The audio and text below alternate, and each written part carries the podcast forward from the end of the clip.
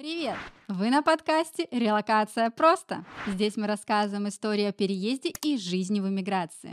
Сегодня у нас на обзоре Чили – что обычно говорят об этой стране? Чили – это самое экономически развитое государство Латинской Америки. Чилийский паспорт дает возможность безвизового посещения многих стран, в том числе страны ЕС, Великобритании, США и Канады. В Чили высокий уровень демократии, а чилийское образование ценится во всей Латинской Америке. Но и вместе с этим мы можем услышать рассказы про бедность, преступность и сложности получения чилийского гражданства. Все это мы уточним у наших героев Ирины и Александра, которые сейчас живут там и многое об этом знают. Ну что, погнали!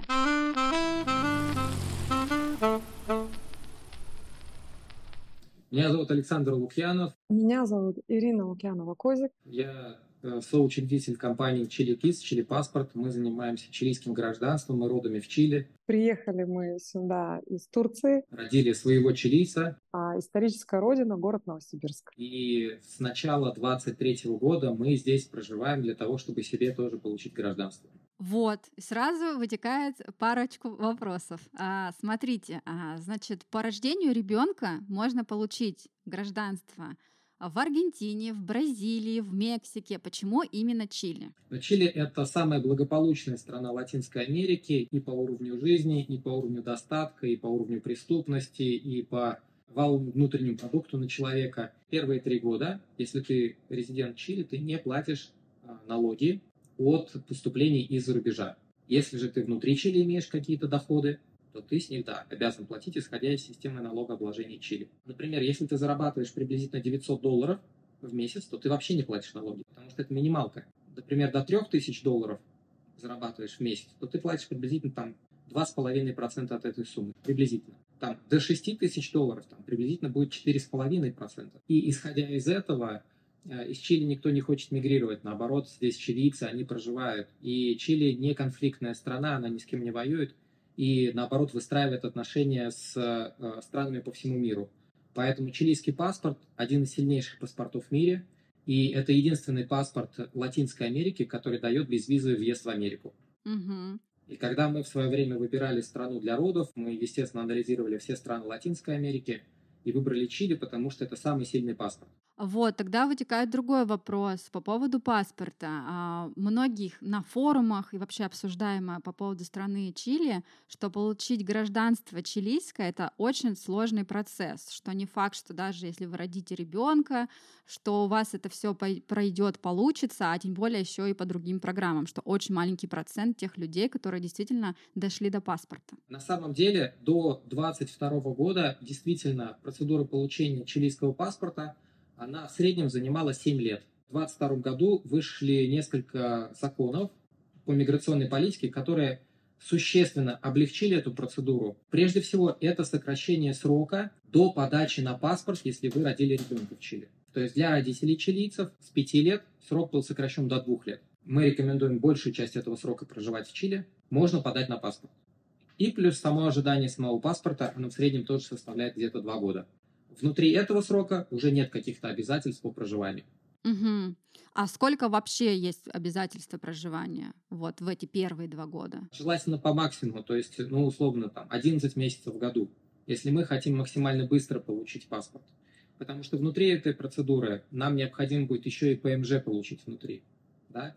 Поэтому сначала внутри этой процедуры мы получаем ПМЖ, и э, по истечении двух лет мы подаем на паспорт рождается ребенок, и родитель сразу получает ПМЖ, не ВНЖ, а именно уже сразу постоянную резиденцию. Когда у вас рождается ребенок чилиец, вы получаете пожизненное право податься на вид на жительство. Например, мы родили в 2019 году, на тот момент мы для себя не задумывались о получении второго гражданства, и поэтому в 2022 году мы запустили эту процедуру для себя, находясь в Турции, мы дистанционно подали на вид на жительство, получили вид на жительство и уже прилетели с одобренным решением в Чили на проживание. Mm-hmm. Можно, оставаясь в Чили, можно, оставаясь в Чили после рождения ребенка, также подать э, на вид на жительство, да, и никуда не уезжать, здесь дождаться решения по виду на жительство, и уже вот эту процедуру запускать. Гражданин России должен получать какую-то визу на въезд или без визы он въезжает, И сколько он может находиться без этой визы?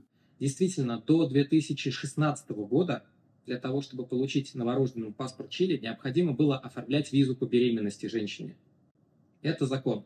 Но после 2016 года решением президента Чили Бачелет и подтвержденной Верховным судом Чили данная процедура уже не требуется. То есть есть конституция, там прописано право почвы для ребенка, и поэтому любой рожденный э, в Чили ребенок, вне зависимости от того, в каком статусе находятся его родители, получит гражданство. Вопрос просто был к тому, насколько ну, легально родитель может попасть в страну для того, чтобы ребенок там родился.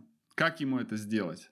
Приезжаешь как турист и все. То есть э, для граждан России, Украины, Грузии, Турции, э, в Чили безвизовый въезд. Здесь можно находиться 90 плюс 90 дней, то есть 180 дней абсолютно легально, как турист. И этого достаточно. А 90 плюс 90 это вторые 90 нужно сходить продлить или нужно выехать, заехать? И тот, и другой вариант есть. Можно просто 100 долларов заплатить и продлить, можно сделать визаран. Угу. А вот для получения по родам выходит, что не нужно учить будет язык, конституцию или нужно? Ребенку точно ничего не нужно, чтобы получить паспорт, нужно только родиться. А родителю, так как это предполагает в любом случае проживание минимум два года на территории страны, да, я не знаю ни одного человека, который бы прожил в какой-то иностранной стране два года, претендовал бы на гражданство и не выучил язык. Если мы говорим про какие-то обязательные процедуры, например, как экзамен, в Чили такой процедуры нет. То есть, когда ты подаешь заявление на гражданство, а, бюрократическая процедура заключается в том, что тебе звонит а, офицер миграционной службы и либо приглашает тебя на очное собеседование, либо делает собеседование по Zoom, ну вот, например, как было в период пандемии, да, и э, задают тебе базовые вопросы. Соответственно, нужно отвечать на испанском. Конечно. Конечно, да. Но 51 президента, историю страны никто не спрашивает, и э, профессиональные вопросы по грамматике тоже никто задавать не будет. Угу. это, это радует. Так, окей. А в, из России какие нужно документы с собой взять? Базовый паспорт с собой надо взять там, не знаю, справка о, там, о несудимости. Для, для получения гражданства ребенку это не требуется. Я на, то, на тот случай, если вот человек сейчас вот готовится и думает, что нужно апостелировать, взять с собой, вот, что он не вернется, допустим, а, и, возможно, не сразу он едет в Чили, а в какой-то другой стране, что ему нужно базово взять с собой уже точно? Так не работает, потому что у любого документа есть свой срок годности. Например, та же справка о судимости. Э, зачем ее сделать заранее, если она через месяц перестанет э, быть легитимной? Никакого в этом смысла нет. Я к тому, что э, конкретный пакет документов можно будет сказать, исходя из целей человека. То есть, если человек хочет, например, работу найти в стране, там может потребоваться диплома об образовании. Если человек не планирует работать, а планирует бизнесом заниматься, это другое. Если он хочет идти по рантье, там одни документы. Если он хочет идти по родственнику, другие документы. Вообще, давайте поговорим о самом главном. Я, насколько знаю, у вас один чилиец, другой мексиканец. Да, верно. Вот только с точки зрения комфорта именно рожать а вам где понравилось, в Мексике или в Чили? А, смотрите, с точки зрения рожать, мне понравилось везде. В принципе, в Латинской Америке э, медицина по стандартам ВОЗ, и очень много, если мы говорим там платный, например, формат медицины, то очень многое из э, США привезено. Поэтому, положа руку на сердце, я могу сказать, что с точки зрения медицины, качества э, родов, процессов, врачей, я довольна и там, и там. Как вы проходили этот опыт без знания языка? А, очень просто. Я всегда предпочитаю нанимать знающих язык. Вот и все. То есть э, что в Чили, что в Мексике мы брали сопровождение людей, которые знают процессы внутри страны, знают законы, знают язык, потому что чтобы максимально комфортно себя чувствовать, хочется понимать, что тебе говорят. Это я поняла. А как технически происходит этот процесс? Ну, то есть э, всегда этот человек с вами? И... Всегда переводчик, который занимается сопровождением, он будет от момента схваток до момента, когда маму с ребенком поместили в палату. То есть сколько бы часов все это действие не происходило. Угу. А вот уже после выписки и родов вас как-то наблюдали врачи?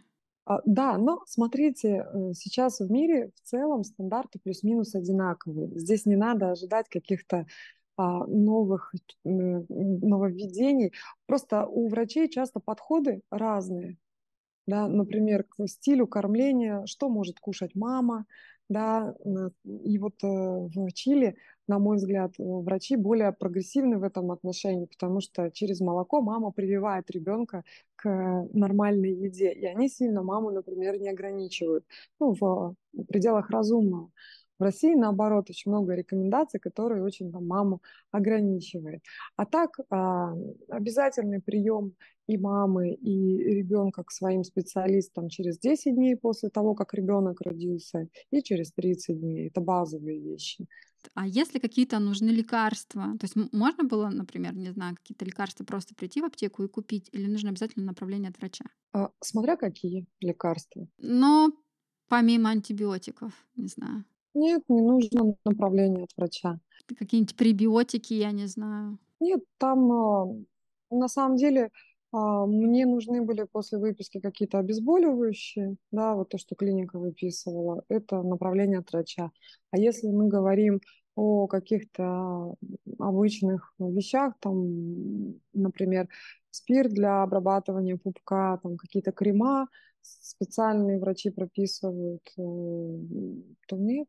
А на какие обычно направления? Получается, на антибиотики, на обезболивающие, да, обычно нужно направление? На сильные средства, так же, как и в России сейчас. То есть э, ты, ну, по идее, в аптеках, которые соблюдают все правила, ты не сможешь купить сильные обезболивающие и антибиотики. Вот. То же самое и э, в Турции встречаешь, то же самое.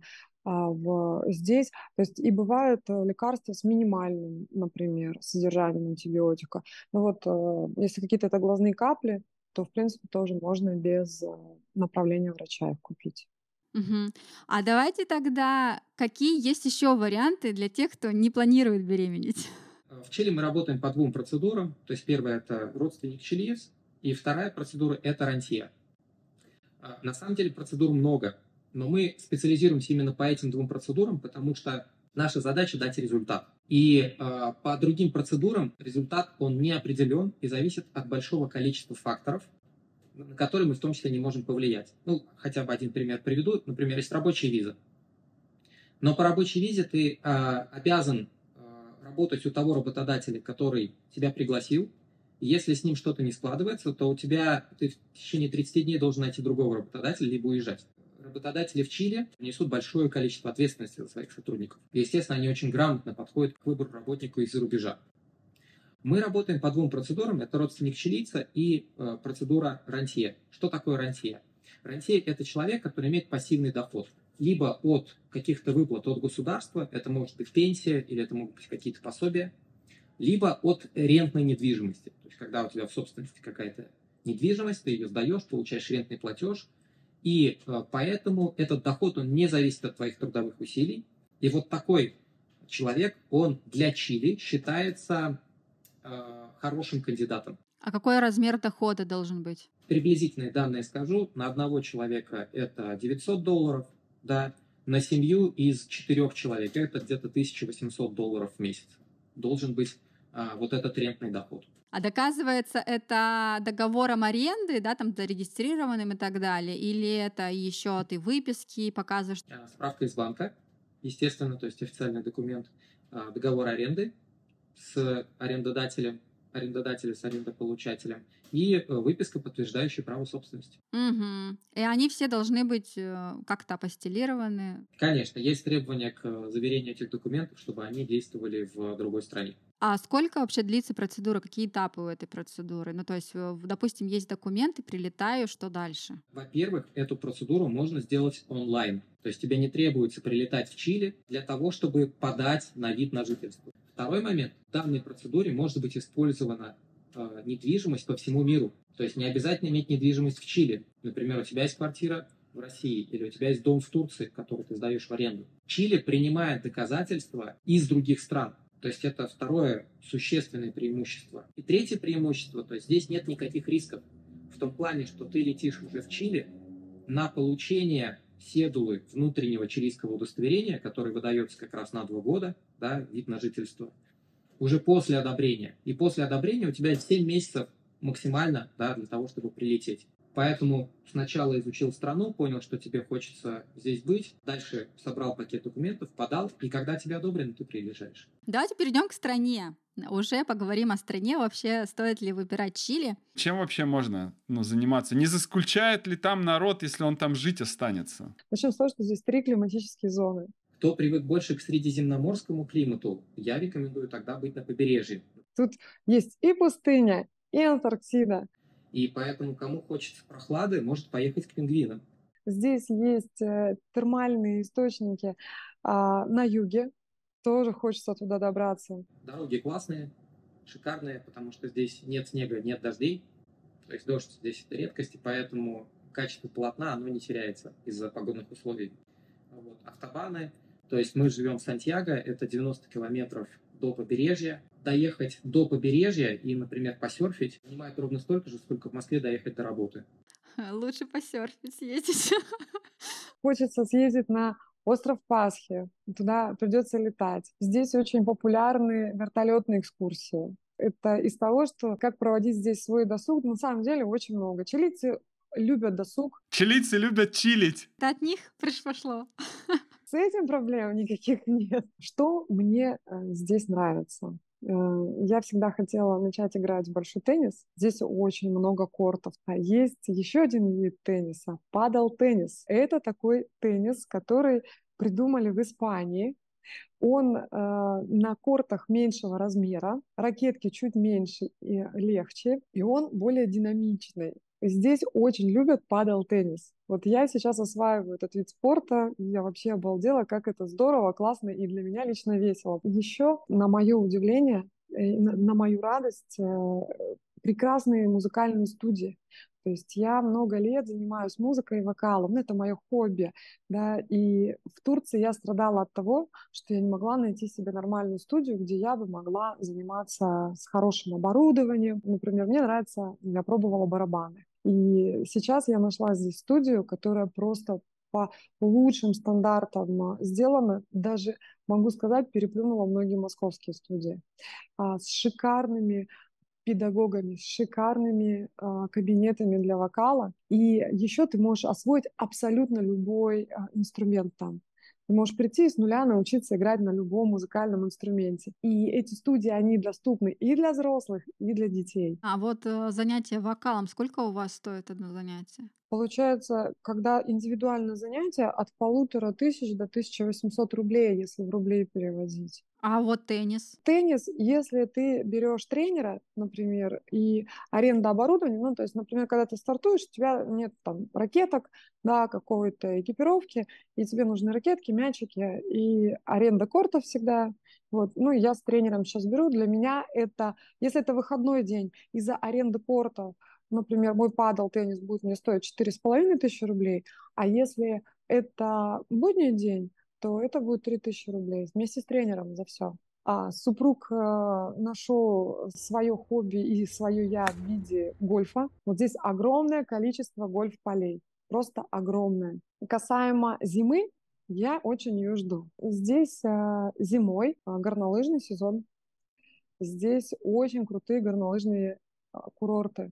И я э, как раз хочу, перед э, тем, как родились дети, я купила себе сноубордические ботинки, которые я ни разу не одела.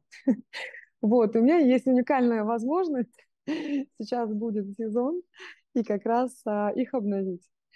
Вот, поэтому э, здесь на самом деле с точки зрения развлечений очень много чего. И еще, э, конечно, хочется объехать всю страну. А как вы передвигаетесь? Вы машину купили или арендуете? Пока мы взяли в аренду автомобиль, причем разные берем, тестируем разные машины, смотрим. Можно, в принципе, найти седаны, лексусы какие-то, да, и рыксы можно взять, можно брать попроще. У них очень много в прокате корейских автомобилей, очень много а, чтобы вы понимали, на один Сантьяго только 40 автодилеров китайских автомобилей. У них здесь э, так много китайских авто, вот. Э, и для нас это, конечно, было откровением. И получается, что мы и китайские автомобили пробуем. Здесь, э, опять-таки, очень развит вторичный рынок китайцев. Поэтому здесь, конечно, такой а, средний, я бы сказала, класс э, автомобилей в основном присутствует. То есть у них, да, безусловно, там есть Бентли, есть Феррари салоны, ну, крайне редко ты такие автомобили здесь встретишь.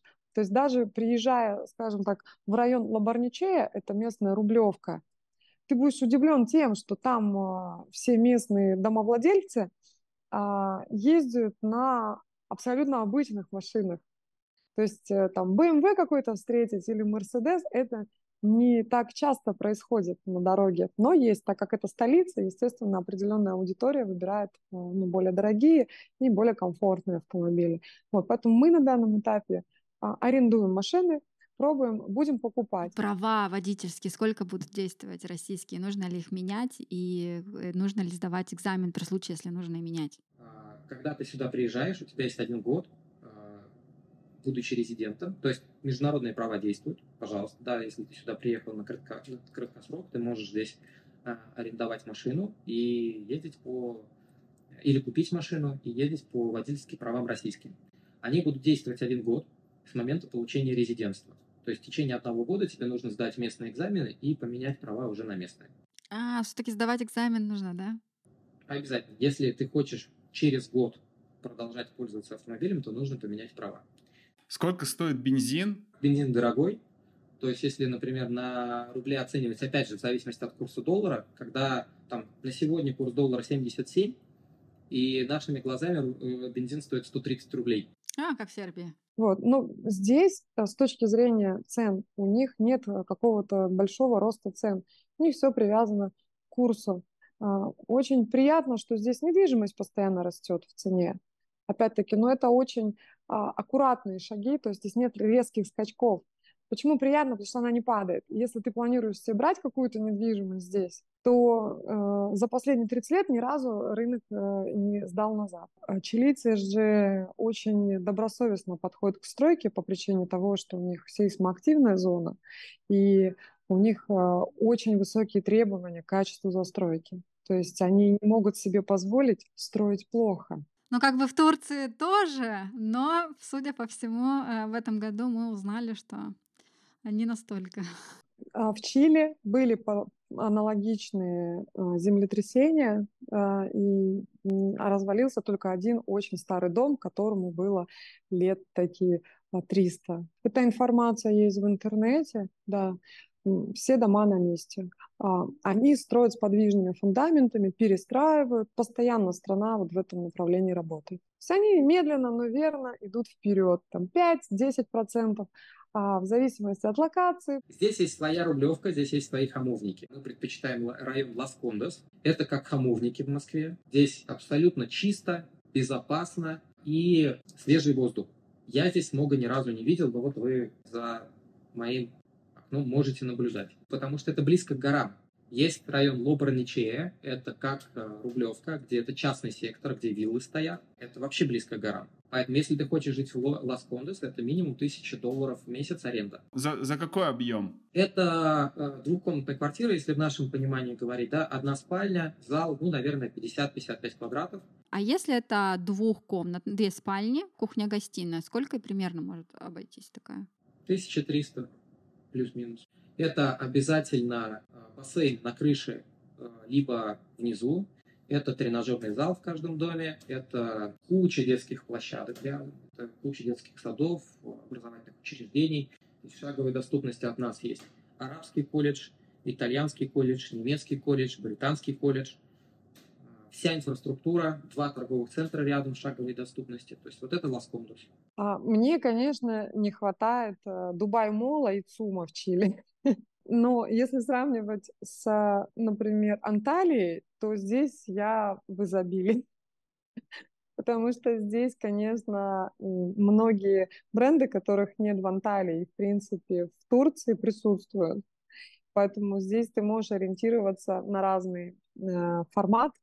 Скажем так, есть масс-бренд, есть э, более тяжелые, скажем так, э, люкс, э, то есть все вот истории типа Дольче Габбана, Майкл Корс элементарно есть, да, или что очень я любила в Москве, например, это Виктория Секретс.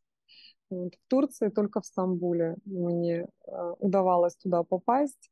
Вот. В Анталии ее нет, к сожалению. Поэтому здесь, пожалуйста, в каждом моле есть, я очень рада. В каждом моле? Да.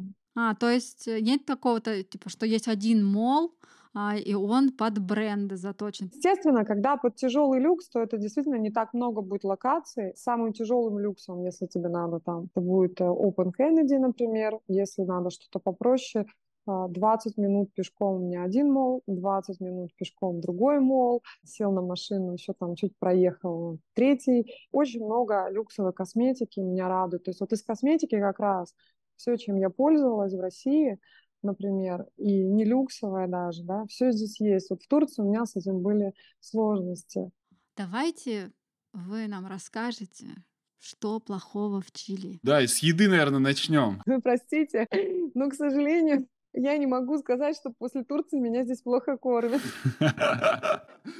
Я вот не знаю почему, но после Турции я тоже не могу сказать. тоже, да. Есть свой стереотип питания. Что вам не хватает в Чили? Признавайтесь. А, вы знаете, а, мы решили этот вопрос. Ну, во-первых, с хамоном. То, что мне безумно не нравилось в Турции, это отсутствие нормального, нормальной колбасы. Да?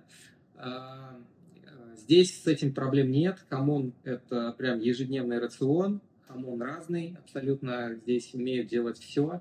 И с этим точно проблем нет. А, на самом деле по поводу еды э, я была э, приятно удивлена тем, что здесь а, эко, эко-тема развита очень. То есть у них очень прям они любят вот это.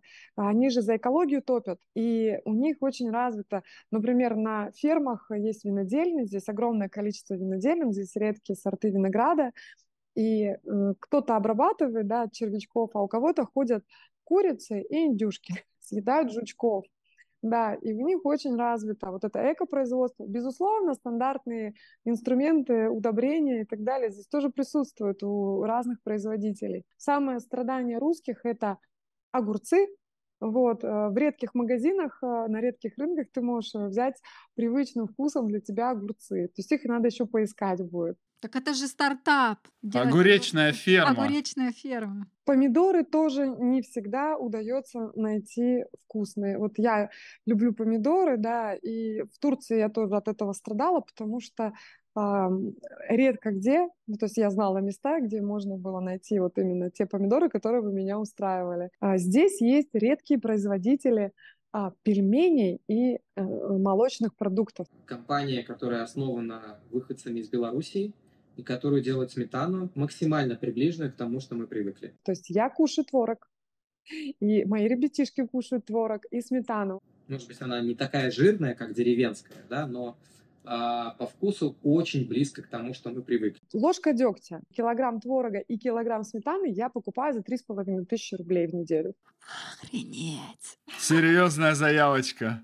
Буквально на прошлой неделе мы заказали, опять же, у русскоговорящего а, предпринимателя пельмени. Заказали у него гречку. А, по-моему, килограмм, килограмм гречки тысяча рублей. Я вообще не завишу ни от каких продуктов. Просто, как назло, мой старший сын, который очень избирателен в еде, очень хорошо кушает гречку. Дети вообще дорогое удовольствие. Ну, здесь ты выбираешь, накормить ребенка или нет. Я понимаю, почему так дорого. Ну, попробуйте вы сюда это притащите. Ну, как бы еще надо заработать. Э, ты же не будешь это просто так делать. Поэтому для меня все понятно. И, в принципе, я согласна на эти правила игры. Но кто-то, конечно, в ужасе от этих цен.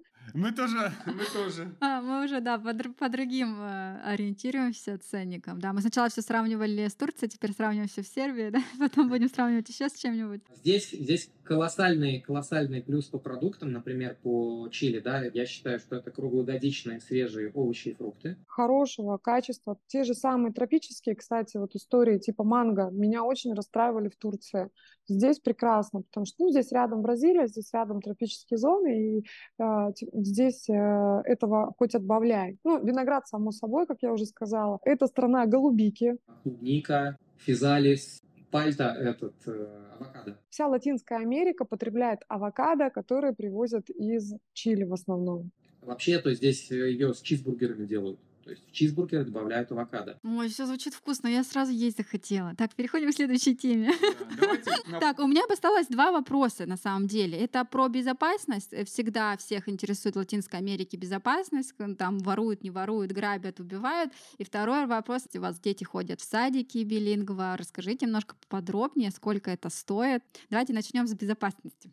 Как, как и в любом государстве, есть э, преступность. Здесь я бы ориентировался на объективные рейтинги. То есть есть рейтинги, и если сравнивать по странам Латинской Америки, то Чили имеет э, самый высокий, ну, один из самых высоких уровней безопасности. Да, если мы сравниваем, например, с той же Аргентиной или Бразилией. Это открытая информация, это можно в любой момент посмотреть. Э, если здесь преступность, да, конечно, она есть. И здесь, опять же, я бы ориентировался на следующие вещи. Зависит от того района, где ты живешь. То есть, если ты живешь в центре Сантьяго, это район, который наполнен мигрантами, например, из Венесуэлы и там действительно грязно, да, и там не так безопасно. То есть мы бы не рекомендовали. Там достаточно часто бывают случаи, когда а, вырывают э, айфоны из рук, например, да, или там, какие-то карманники орудуют. Ну, потому что людям нечем заняться, да, скажем так, и вот они начинают такими вещами заниматься.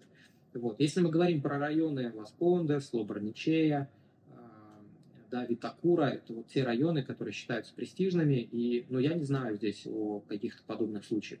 Так же, как и побережье, есть, например, значит, Винья-дель-Мар, курортный город, и Канкон, курортный город, а, минимальное количество каких-то прецедентов. А, а есть, например, Вальпараиса, город, который, когда ты туда въезжаешь, ты сразу же понимаешь, что здесь уличная жизнь, она расцветает во всех ее проявлениях. Поэтому здесь надо, как, наверное, в Москве, если ты живешь э, в Хамовниках, это одна история, если ты живешь в Бирюлево, это другая история. Вот, окей. А, а есть там такие истории, как в Мексике, там украсть человека с целью выкупа? Такой жести, ну, такой жести я пока что здесь не слышал. Значит, э, здесь много иммигрантов из э, Венесуэлы, Колумбии сейчас, ну, вот приезжают. И так как у них лояльное достаточно законодательство к релакантам, это и плюс, и минус бывает. То есть, по большому счету, если сравнивать в масштабах Латинской Америки, то это самая безопасная страна. Но если сравнивать э, с тем форматом, когда я 4 года назад сюда приезжала, и сейчас, то, конечно, здесь уже участились вот случаи, когда сумку отберут, а, сережку снимут. Вот здесь, к сожалению, это практикуется. А как а, от этого себя избавлять? Нужно селиться в благополучных районах, вот. И э, не ходить, э, если ты оказался где-то в центре, то есть окраины здесь благополучные, а центр города, то есть ты встретишь там обязательно какого-нибудь бомжа, а то и несколько, вот, какую-нибудь мусорку встретишь, а, и еще какого-нибудь э, иностранца, который что-нибудь у тебя заберет. Там еще постоянно говорят забастовки, да, бесконечно. Кстати, их э, не могу хейтить, потому что мы подумали, что это праздник. Они какие-то берут погремушки, и здесь э, был прецедент, убили полицейского, и они вышли, чтобы очень лояльный президент, и они хотят, чтобы приняли какой-то другой закон, приняли более строгий закон. Вот. После, э, как только вот такой прецедент случился, э, они вышли в каждом городе, ребята вот снимали, знаете, а, как будто какие-то погремушки, ну то есть это не, похо... это не беспорядки. Есть они имеют право по Конституции на несанкционированные митинги, не на беспорядки, а на то, что они могут собраться и выразить свое мнение. И это немножко другая сущность. Это не значит, что они несутся и там всех бьют, воруют и что-то поджигают. Это значит, что они обозначают э, политикам свою позицию. Вечером этого же дня был принят э, закон, который запросил население. То есть у них это работает. Вот в чем дело. Почему у них есть эти... А это работает. Если почитать историю Чили, она вообще вся состоит из вот этих переворотов, особенно последние сто лет то, а, значит, э, чилийцы, они такие, они знают, что если что-то тебя не устраивает, цены не устраивают, выйди на улицу, и правительство с тобой будет договариваться. То есть их не игнорируют. Поэтому здесь это недостатком не могу назвать. А вот именно то, что здесь очень много иностранцев, да, которые а, могут э, тебе, если ты находишься не в правильной локации, не в правильном внешнем виде, а, то вот э, здесь, конечно, это неприятно. Есть еще какой-то? Да. если... Недостаток. Есть плюсы и минусы обучения, вот это важно. То есть э, государственные учреждения, они имеют очень классную поддержку от государства. Например, э, ребятишкам выдаются там какой-то набор тетрадок, ручек, трехразовое питание. Э, в седьмом классе, когда у них информатика, им подарят ноутбук. Но при всем при этом, да, но при всем при этом надо понимать, что в этих школах, к сожалению, качество образования, ну, например, какой-нибудь английский язык, он будет хромать. И очень много детей иностранцев, потому что когда ты получаешь вид на жительство, ты можешь получать уже любые льготы, а, страховки, там обслуживаться в государственных клиниках, и в том числе учиться. И вот э, здесь э, вся неблагополучная аудитория, к сожалению, идет в бесплатный. Поэтому, если ты хочешь, чтобы у тебя ребятишки ходили а, в место, которое ну, для тебя будет по стандартам ну, большим а, с точки зрения качества там, аудитории, да, более чистое заведение, где не будет каких-то конфликтов, Uh, у них uh, тоже, ну, так как неблагополучные ребятишки, то там бывают разные сложности из-за этого. Как и, в принципе, ну, я сейчас об этом, конечно, так говорю, я сама училась в школе без выбора. У нас была одна школа, и все были неблагополучные там. Поэтому, но когда ты, в принципе, сейчас можешь выбирать, да, и эти инфраструктуры стали более развиты в нашем понимании, то платные, к сожалению, они здесь значительно дороже чем, э, например, если сравнивать с Турцией той же, да, или Россией даже. Ну, в России, понятно, там в Москве премиум сегмент, а если мы сравним с ценами региона, то здесь вот, например, а, от 35 до 50 тысяч рублей в месяц будет садик на одного ребенка. И не факт, что там будет питание. Вот. Опять, э, если это будет э, прескул какой-то, то есть э, ты хочешь попасть в какую-то хорошую школу, то ты должен пойти в садик при этой школе. И платить ты будешь еще больше, чем 50 тысяч рублей в месяц, но, а, например, там с обучение будет с 8 утра до 13.30, и может быть продленка до 3.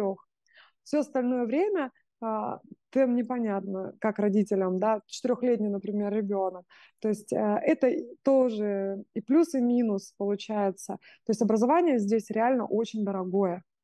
И э, здесь э, ты, если хочешь, ну, будешь выбирать, еще не в каждую платную школу тебя примут, между прочим. Вот, они на тебя будут очень внимательно смотреть ты подаешь, например, сразу в пять школ, то есть чтобы попасть с ребенком в какую-то школу, ты пройдешь все круги ада сам. да, то есть тебе нужно выбрать несколько школ, во все подать документы, сходить на собеседование, например, и одна из пяти тебе даст добро остальные откажут. Они смотрят на родителей, может быть, на поведение какой-то детей. Есть садики, да, которые просто садики, в которые ты приводишь, они там обучаются.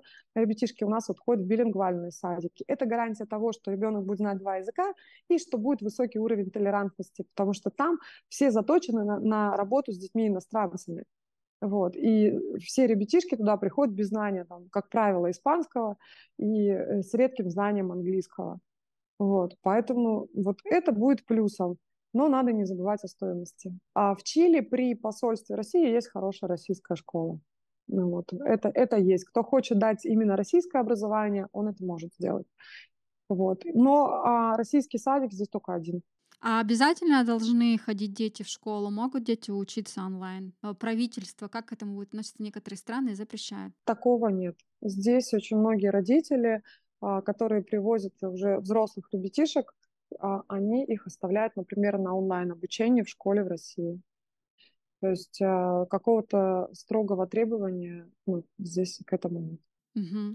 Окей, может, вы что-то хотите пожелать э, или посоветовать тем, кто нас будет смотреть, э, кто задумывается о переезде в Чили? Ну, я э, что могу посоветовать любому человеку, который э, хочет менять какую-то локацию, это просто выдохнуть и принять э, свою новую локацию как э, место, в котором, безусловно, найдутся всегда плюсы, даже если там есть минусы.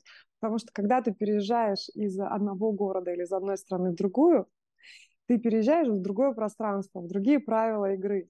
И у тебя начинает иногда складываться впечатление, что что-то хуже, чем у тебя было до этого. А на самом деле в каждой локации есть свои преимущества, есть свои недостатки. И поэтому всем релакантам я желаю, уж если оказались в новом месте, то фокусируйтесь просто на преимуществах.